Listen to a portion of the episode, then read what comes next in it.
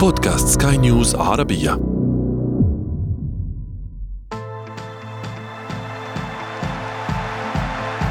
أثير الكرة. أهلا ومرحبا بكم في أثير الكرة معكم شذى حداد. وأنا محمد عبد السلام. اليوم شذا نتطرق إلى ما يشغل بال كل المشجعين العرب هذه الأيام. فهذه الفترة هي الموعد المنتظر لبطولات الأمم في آسيا وإفريقيا.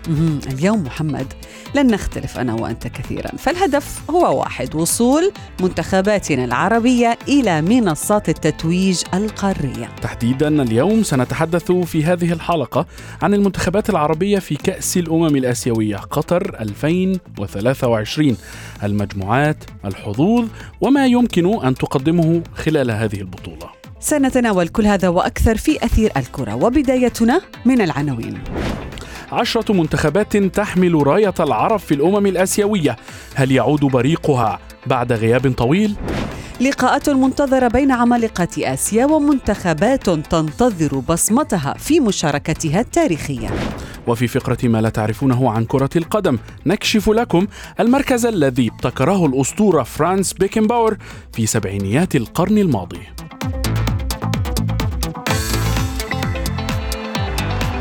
أثير الكرة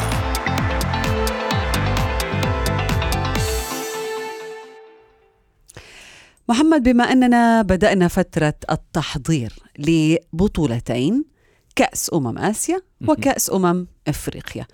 تفصلنا عن هاتين البطولتين أيام معدودة. فعلى مدار شهر كامل سيكون لنا حلقات يومية لتغطية هذه هذه البطولات والتي سنبدأ بالحديث عنها اليوم وتحديدا عن كاس اسيا نعم هذه النسخة من كأس آسيا أو من البطولة ستكون مختلفة شذا من. حيث المتعة والإثارة عن النسخ الماضية هذا رايك ولكن أنا ارى بانه هناك امور مختلفه ولن يعني ما راح تكون هذه الاختلاف كث- كبير آه، ولكن سنتحدث عنه في اثير الكره اليوم يا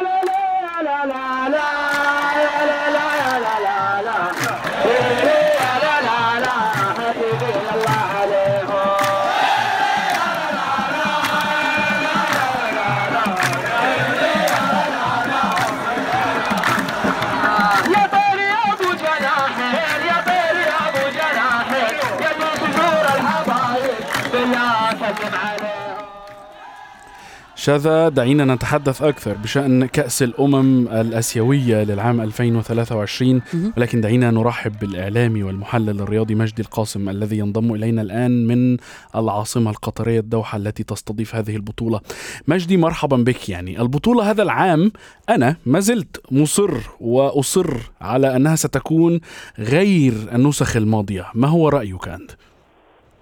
أنا أتفق معك آه، زميلي محمد. لاعتبارات كثيرة بكل تأكيد. آه، هذه النسخة ستشهد الكثير من المفارقات التاريخية. هي أولا قطر أول دولة تستضيف الحدث القاري ثلاث مرات متتالية وأول مرة تقام المباريات على ملاعب سبق وأن استضافت بطولة كأس العالم. بالتالي هذا الأمر سيعطي حافز بالنسبة للاعبين لتقديم كل ما لديهم هذا أولا. ثانيا ملاعب مجهزة بأفضل التجهيزات العالمية هنالك أيضا سابق الكثير من السوابق التاريخية. سيتم استخدام نظام الفار في جميع المباريات وبالتالي سيأخذ كل منتخب حقه في هذه البطولة. بداية من دور المجموعات من أول مباراة وحتى آخر مباراة سيتم استخدام نظام الفار. بالتالي هذه ميزة إضافية لهذه البطولة. أيضا آه، ربما شذا آه، ستفرح ل- أو ربما فرحت بخبر ظهور خمس حكمات من بين 94 صحيح. حكم صحيح. بالتالي هذه أيضا آه، هذا شيء جميل يحدث في هذه البطولة. البطولة يعني تقام نعم. بمشاركة 24 منتخب من بينهم سبع أبطال سابقين. بالتالي سنشهد تنافس وتنافس كبير جدا بين مختلف هذه المنتخبات المشاركة. جميل. مجدي اذا محكمات آه، في آه، آسيا 2023 أيضا تقنيات جديدة. التكنولوجيا مهمة جدا خصوصا في البطولات القارية لأنه هناك جماهير غفيرة يمكن تعول على منتخبات بلادها لأن تحقق نتائج عادلة ومرضية في نفس الوقت. دعنا نركز اليوم مجدي على المنتخبات العربية. عشرة منتخبات محمد يعني رقم يا مجدي مهم. هل عشرة منتخبات عربية يعني فرص أكبر للعرب لاستعادة هذا اللقب الذي غاب طويلا؟ العدد بكل تأكيد آه، لن يكون هنالك فارق بحكم تواجد عشرة منتخبات عربية في هذه البطولة. المنتخب العربي الوحيد القادر على مقارعة كبار القارة الآسيوية لنكن منطقيين وواقعيين وبعيدا عن العواطف هو المنتخب السعودي فقط. المنتخب الياباني هو منتخب يمكن تصنيفه على أنه منتخب أوروبي وليس منتخب آسيوي وبحكم ما يمتلكه من إمكانيات من لاعبين من عقلية شهدنا المنتخب الياباني حتى في بطولة كأس العالم، ماذا فعل في بطولة كأس العالم الأخيرة؟ لنا أن نتخيل أنه منتخب صاحب رقم قياسي طبعا بأربعة ألقاب وحتى في النسخة الماضية لولا يعني ما حدث ما احدثه منتخب قطر في النهاية وكان قريب جدا من التتويج باللقب الخامس في بطولة كأس العالم الأخيرة. فاز على ألمانيا، فاز على إسبانيا، تأهل إلى دور 16 وحتى ودع المنافسات أمام كرواتيا بركلات الترجيح وربما قال البعض بأن هنالك طفرة حدثت في هذه البطولة لكن عاد وهزم ألمانيا على أرضها في مباراة ودية. بالتالي آه، نتحدث عن منتخب يعني ربما يمكن اعتباره على أنه خارج المنتخب خارج القارة الآسيوية. والكل يعتقد على أنه ربما ستكون هذه اسهل نسخة بالنسبة للمنتخب الياباني من أجل أن يتوج باللقب. نعم. المنتخب العربي الوحيد القادر على مقارعة اليابان وكوريا واستراليا وإيران والمنتخبات هذه المرشحه للبطولة هو فقط المنتخب السعودي ما تبقى من منتخبات أعتقد ستحاول تحقيق أفضل إنجاز لها في هذه البطولة. نقطة مهمة ذكرها مجدي يا محمد بأنه كأس العالم الماضية أعطتنا بعض الملامح لما قد يعني تشكل فيها المنافسة في كأس أمم آسيا وحتى أفريقيا على فكرة، يعني المنتخب ال ال الياباني وقدم مباراة قوية جدا في دور الستة عشر وخرج بركلات الترجيح يعني والمنتخب الياباني هو يعتبر لربما المرشح أو المنافس الأقوى للمنتخبات العربية. نعم وهو آه، بالفعل هو المنتخب الوحيد حتى الآن الذي يهدد طموحات المنتخبات العربية في تحقيق هذه البطولة. مجدي ابقى معنا فاصل قصير نتابع بعده ما تبقى من حلقة اليوم. تغيير الكرة.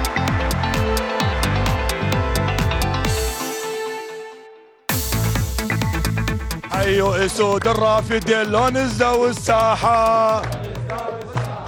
حيو اسود الرافدين لو نزلوا الساحة. وفنوا لعب تكتيك لعبوا على الراحة. إيه نجم وشباب وحر وبرد ويات وللموت كنا ويات منصورة يا بغداد منصورة يا بغداد أهلا ومرحبا بكم من جديد في أثير الكره شذا يعني تحدثنا كثيرا بشأن البطولة في آه، الجزء الأول ولكن دعينا نت... يعني نتعمق أكثر في أحداث هذه البطولة. مجدي يعني دعني أرحب بك من جديد. مجدي تحدثت عن أن المنتخب السعودي هو المنتخب العربي الأكثر حظا أو ال... ال... الذي ترشحه أنت للمنافسه على هذه البطولة. ولكن يعني هناك هناك سؤال آه، يراودني قليلا يعني آه، آه، هل فكرة الاحتراف وكرة ال... و... و... يعني في عالم كرة القدم واللاعبين المحترفين والأجانب في الدوري المحلي هل تؤثر أو ستؤثر على أداء المنتخب السعودي يعني نشاهد السعودية الآن تستقطب الكثير من النجوم اللعبة في العالم هل سيؤثر هذا على المنتخب؟ بكل تأكيد أعتقد بأنه عدد كبير من اللاعبين السعوديين الآن الذين كانوا نجوم في المنتخب السابق الآن باتوا حبيسي الدكة في الكثير من الأندية، بالتالي أعتقد بأنه كان هنالك شيء إيجابي بالنسبة لموضوع استقطاب النجوم العالميين وبكل تاكيد هنالك جوانب إيجابية بحكم الاحتكاك مع هؤلاء النجوم ومعرفة عقلية هؤلاء النجوم ككريستيانو رونالدو والعديد من النجوم الآخرين. أيضا ربما رقم ملفت بالنسبة لأي متابع عربي هو أنه القيمة السوقية للمنتخبات العربية في الصدارة نجد المنتخب الإماراتي وليس المنتخب السعودي. هذا يؤشر على أنه فعلا اللاعب السعودي آه، اللاعبون المتواجدين في المنتخب السعودي ليسوا كلهم آه، يلعبون بصفة أساسية. بالتالي تراجعت القيمة السوقية بالنسبة للاعبين المنتخب السعودي الآن هو في المرتبة الثانية من بين القيمة السوقية الأعلى للمنتخبات العربية. لكن يبقى المنتخب السعودي بكل تأكيد واحد من أبرز المرشحين للتتويج باللقب. ويبحث عن اللقب الرابع. شهدنا آه، ربما المشاركة الجيدة في بطولة كأس العالم وكان أبرز ما فيها الفوز على الأرجنتين. أعتقد بأنها أعطت دافع معنوي بالنسبة للاعب السعودي من أجل آه، المنافسة ومجاراه حتى كبار ال- القارة الآسيوية. وربما الم- المجموعة التي وقع فيها المنتخب آه، سهلة. السعودي سهلة. خدمته خدمته كثيرا. هنالك منافس ربما سيكون آه، المنتخب العماني في هذه المجموعة منتخب صحيح. تايلاند. آه، تأهل بصعوبة حصل على المركز الثاني في مجموعته خلال تصفيات كأس آسيا وتأهل كأحد أفضل خمسة منتخبات حاصل على المركز الثاني شأنه شأن منتخب آه، قرغيزستان هو أها. الآخر تأهل كأحد أفضل خمس منتخبات احتلت المركز الثاني آه، وهي المشاركة الثانية بالنسبة نعم. لمنتخب قرغيزستان بالتالي أعتقد بأن المجموعة ستخدم كثيرا المنتخب السعودي أن يمر كمتصدر لهذه المجموعة. يعني نحن آه، عندما آه، يعني نتمنى ال- الحظ الجيد والنتائج المهمة للمنتخبات نحن نعلم المنتخبات العربية س يعني آه، تقطع مرحلة دور المجموعات. خصوصا المنتخب السعودي حتى ولو كانت هذه المجموعة صعبة نتمنى أن يصل إلى أكثر مما هو دور 16 وما إلى ذلك ولكن مانشيني يا مجدي يعني يخوض هذا المدرب الاختبار الحقيقي أو لربما أول اختبار حقيقي له. مع المنتخب السعودي برغم الانتقادات الكبيرة التي يتعرض لها المدرب الإيطالي كيف سيتعامل مانشيني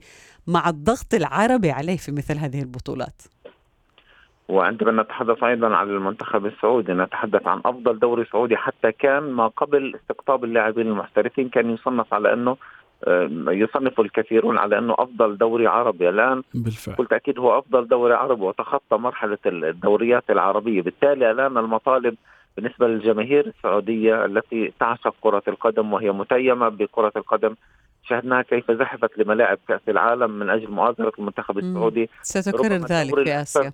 الدوري الأكثر جماهيرية من بين الدوريات العربية هو الدوري السعودي حتى قبل استقطاب اللاعبين المحترفين. بالتالي هذا الشعب وهذه الجماهير المتيمه بعشق المنتخب السعودي وبكرة القدم آه، ستضع الكثير من الضغوطات على المنتخب السعودي. بالتالي مهمة الجهاز الفني ستكون صعبة وصعبة جدا في هذه البطولة. الفريق مطالب بتحقيق اللقب وليس بالوصول إلى أدوار متقدمة. بالتالي المسؤولية ستكون كبيرة وكبيرة على منشيني وعلى جهاز الفني وحتى على كل لاعب من بين هؤلاء اللاعبين خاصة شذا بعد ظهور المشرف في بطولة كأس العالم والأداء الكبير الذي قدمه المنتخب. بالتالي الجماهير السعودية لن ترضى بأقل من المنافسة على لقب هذه البطولة. نعم بما أننا تحدثنا عن المنتخب السعودي آه، آه، الذي آه، هو موجود في المجموعة السادسة برفقة تايلاند قرغيزستان وعمان. من ترشح للتأهل من هذه المجموعة يا مجدي؟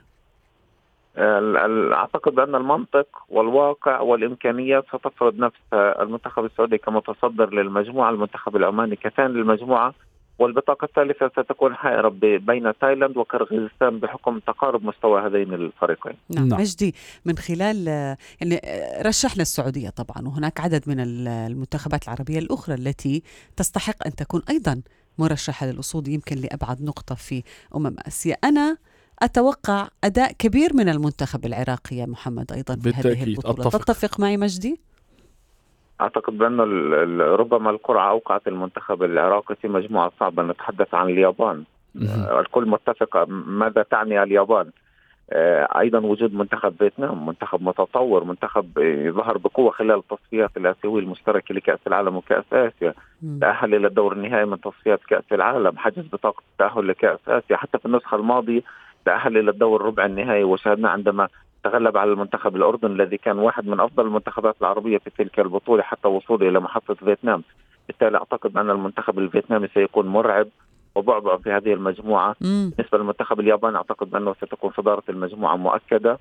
البطاقة الثانية حائرة ما بين العراق وفيتنام. المهمه ستكون صعبة. ربما الورقه الأسهل في هذه المجموعة على الورق على الورق المنتخب الماليزي بحكم أنه يعني يشارك لأول مرة منذ عام 2007 وبالتالي حتى موضوع التأهل كان صعب وتاهل من بين أفضل خمسة منتخبات حصلت على المركز الثاني في التصفيات.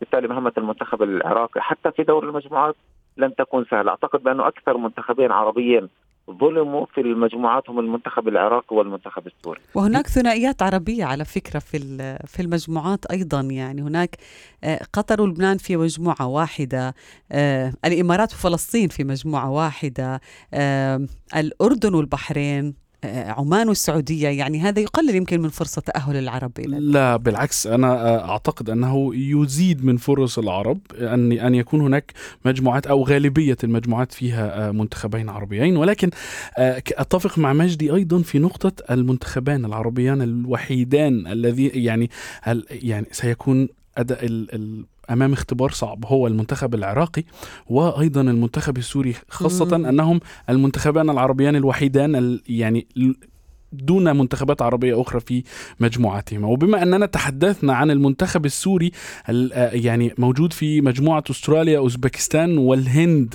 يعني ما هي حظوظ المنتخب السوري؟ بالطبع المنتخب السوري ليس كالسابق ولكن ما هي حظوظه في هذه المجموعة؟ وأيضا زميلي محمد المنتخب السوري لم يسبق له أن تجاوز دور المجموعات في ست مشاركات سابقة بالتالي عقده دور المجموعات هذه تلازم اللاعب السوري. أعتقد بعد يعني عدم استدعاء عمر السومة الأخير بكل تأكيد أثار الكثير من الخلافات. هنالك حديث عن خلاف أيضا ربما داخل غرف الملابس بحكم أن الكثير من اللاعبين كانوا يرغبون في تواجد عمر السومة. لكن المنتخب السوري يبقى واحد من المنتخبات المرشحة على الأقل كأفضل ثالث لكن المجموعة كانت صعبة وصعبة جدا. نتحدث عن منتخب استراليا بطل النسخه ال- نسخة 2015 عندما استضاف هذه البطولة.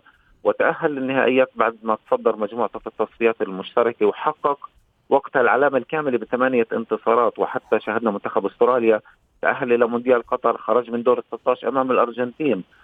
منتخب أوزبكستان أيضا منتخب قوي تأهل لكأس آسيا متصدر لمجموعته. وهنالك شاهدنا حتى منتخبات أوزبكستان للفئات السنية. هنالك تطور كبير. بالتالي يعني منتخب أوزبكستان ومنتخب أستراليا أعتقد بأن المنتخب الأسترالي سيحجز صدارة هذه المجموعة. الورقة الثانية ستكون حائرة بين أوزبكستان سوريا والهند ستكون الورقة الأضعف في هذه المجموعة. م. بالتالي مهمة المنتخب السوري لن تكون سهلة اطلاقا في هذه المجموعة. ربما ستكون ورقة أفضل يعني أفضل ثالث. ربما ستكون آه، هذا الأمر وارد بالنسبة للمنتخب آه، مم. مباراته أمام أوزبكستان ستكون الفيصل. في الأمم ال- الآسيوية الخبرة مطلوبة صحيح يا مجدي؟ يعني خبرة لاعبين أو حتى خبرة مدربين. هي مهمة جدا في هذه البطولات القارية. بالنسبة للمنتخب الفلسطيني أو المنتخب الأردني. المنتخب الأردني إدارة فنية جديدة وأيضا هناك سبعة عشر لاعبا للمرة الأولى في قائمة المنتخب الأردني في قائمة النشامة. للمرة الأولى يا مجدي يشاركون في الأمم الآسيوية. يعني مدرب جديد ولاعبين جدد. ما هي حظوظ المنتخب الأردني والمنتخب الفلسطيني؟ يعني أنا أنا رأيي في في اختيار 17 لاعبا جديدا في المنتخب الأردني. أفضل. سيحققون شيئا في هذه البطولة. لربما. تذكري هذا يحقق جيدا. ما عجز عنه؟ بالتأكيد هناك تعطش. حتى وإن نقصت الخبرة ولكن هناك الطموح موجود. بالتأكيد. تتفق مجدي؟ المنتخب الأردني أيضا يمكن القول بأنه في مجموعة صعبة كوريا في مجموعة يتواجد فيها كوريا الجنوبية، البطاقة الثانية ستكون أيضا حائرة ما بين الأردن والبحرين، لا يمكن الاستهانه بالمنتخب البحرين اللي قدم عروض قوية في الدور النهائي من تصفيات كأس آسيا وحقق العلامة الكاملة بثلاثة انتصارات في مجموعته، حتى في النسخة السابقة تأهل إلى دور ال 16 وخسر أمام كوريا الجنوبية، بالتالي المنتخب البحريني سيكون ند قوي للمنتخب الأردني اللي شاهدناه يحقق الفوز على أستراليا في في النسخة الماضية وأنا كنت متواجد في الإمارات وقتها وكان المنتخب الأردني في مجموعة المنتخب الفلسطيني وخسر بعد ذلك أمام فيتنام بركلات الترجيح، المجموعة صعبة بكل تأكيد على المنتخب مم. الأردني، الحسين عموتة بكل تأكيد الكثير من الانتقادات طالت. هذا المدرب بحكم أنه لا يوجد شكل فني واضح للمنتخب ال- الأردني، هنالك إمكانيات، هنالك لاعبين مهاريين محترفين خارج الأردن يمتلكون إمكانيات كبيره، لكن يبدو أن توظيف اللاعبين بالطريقة المثلى والجماعية تغيب عن أداء المنتخب الأردني، بالتالي سيجد صعوبات كبيرة، بالنسبة لمنتخب فلسطين سجلها علي محمد وسجلها علي شذا،. هذه المشاركه ستكون الأفضل للمنتخب الفلسطيني في في النسختين السابقتين خرج من دور المجموعات، هذه المرة على الأقل هو سيصل إلى دور ال 16 سنسجلها امكانيه للحديث عن دور الثمانية بالنسبة للمنتخب الفلسطيني. أنا الفني يمتلك الكثير من الخبرة. يمتلك اللاعبون الكثير من الخبرة. هنالك عدد من اللاعبين المحترفين سيشكلون إضافة أبرزهم عدي الدباغ المحترف في شاروا البلجيكي. بالتالي أعتقد بأن المنتخب الفلسطيني سيقدم أفضل نسخة. والبطاقة الثانية في هذه المجموعة. إيران ستتصدر. البطاقة الثانية ستكون بين الإمارات وفلسطين. سجلوها علي. خلص تمام. ستكون بين الإمارات وفلسطين. الإمارات وفلسطين لربما من هذه المجموعة. نتمنى أن يتأهل كلا مع الفريقين أن المنتخب الإماراتي كما ذكرت هو يمتلك لاعبين كبار هو صاحب القيمة السوقية والخبرة أيضا. بين المنتخبات العربية. لكن أعتقد بأن المنتخب الفلسطيني سيجاري المنتخب الإماراتي وسينافس على البطاقة الثانية في هذه المجموعة بقوة. نعم بالتأكيد نتحدث أو نختم نختم هذه الحلقة بالمجموعة الأولى مجموعة تضم قطر الصين طاجكستان ولبنان والمباراة الافتتاحية أيضا هي بين منتخبي قطر والمنتخب اللبناني. يعني المنتخب اللبناني فاجأنا جميعا وتأهل إلى هذه البطولة. هناك فريق بالفعل كبير نشاهد أداء قويا يقدمه هذا المنتخب. ما هو رأيك في المنتخب اللبناني حاليا؟ وما هي حظوظه في المجموعة التي يقع فيها مع قطر والصين؟ هو حاليا يمر بفترة تراجع. لا شك بأنه يعني حتى في ال- في التصفيات المشتركة حصل على المركز الثاني في المجموعة الثامنة لكن خلال التصفيات ال- المشتركة لكأس العالم وأمم آسيا هنالك تراجع كبير بالنسبة للمنتخب اليوم اللبناني حتى في مباراة أمام منتخب فلسطين. كان سيء وسيء جدا. الجماهير اللبنانية انتقدت بشكل كبير أداء المنتخب اللبناني. أعتقد بأنه مهمته في هذه البطولة في دور المجموعات ستكون البحث عن بطاقة ثالثة بحكم أن الصين أفضل من المنتخب اللبناني على صعيد العناصر وحتى على صعيد الأداء الجماعي، منتخب الصين حقق أربع انتصارات متتالية في المجموعة الأولى من التصفيات المشتركة وحصل على مقعد في الدور النهائي من تصفيات كأس العالم، بالتالي المنتخب الصيني منتخب متطور يمتلك لاعبين و وحتى على مستوى الأداء الجماعي. أعتقد بأن البطاقة الأولى حتى ربما الصين ستشكل صعوبات بالنسبة للمنتخب القطري رغم أن المنتخب القطري هو. حامل لقب ويمتلك من يعني خبرات كبيرة خاصة بعد المشاركة في كأس العالم وفي بطولات خارج القارة. وحتى في التصفيات المشتركة لكأس العالم وامم آسيا تربع على صدارة المجموعة.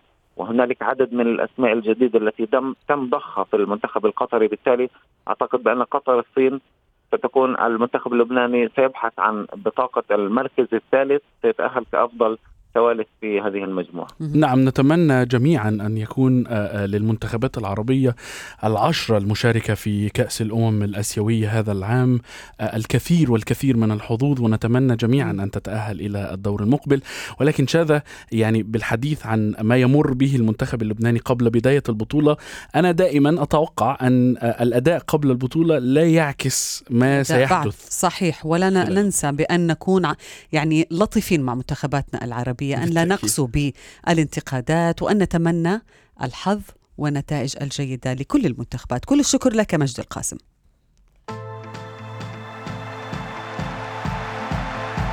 أثير الكرة. غيب الموت واحدا من أعظم أساطير اللعبة. الألماني القيصر فرانز بيكنباور الذي توفي عن عمر ناهز 78 عاما. الكثير من المتابعين يرون أنه أفضل من لعب كرة القدم في بلاده. ولا يمكن أن تحكى قصص المنتخب الألماني أو حتى بايرن ميونخ من دون ذكر اسم بيكنباور ومن بين قصصه أو إنجازاته الكبيرة اخترنا لكم في فقرة ما لا تعرفونه عن كرة القدم الحديث عن مركز الليبرو الذي ابتكره الأسطورة الألماني ونشره في سبعينيات القرن الماضي. كما تعلمين شذا القيصر أحدث ثورة دفاعية داخل المستطيل الأخضر بعد مساهمته التهديفية مع رفاقه وعدم الاكتفاء بواجباته الدفاعية الاعتدادي- الاعتدائي- الاعتيادية. فأوجد مركز الليبرا ويشغله لاعب يتمتع بالهدوء الذي يمكنه من اللعب بحرية أكبر من لاعبي خطي الوسط والدفاع. ويقطع هذا المركز الكرات من الخصم يشارك بالدفاع ينطلق للأمام من أجل دعم خط الهجوم وصناعة وتسجيل الأهداف أيضا. يعرف الليبرو أيضا متى يتحرك باتجاه الهجوم أو البقاء في الخلف لمساعدة جنود الدفاع. وهو ما سيؤدي إلى انتقال سريع من الدفاع إلى الهجوم. لكن يا محمد انتهى عهد الليبرو في ثمانينيات العشرين وخاصة مع ظهور بعض الأدوار السلبية له خاصة كسره لخط التسلل. بهذا نكون قد وصلنا وإياكم إلى صافرة النهاية من حلقة اليوم. انتظرونا في حلقات جديدة قادمة. كنت معكم أنا محمد عبد السلام. وأنا شذى حداد. إلى اللقاء. إلى اللقاء.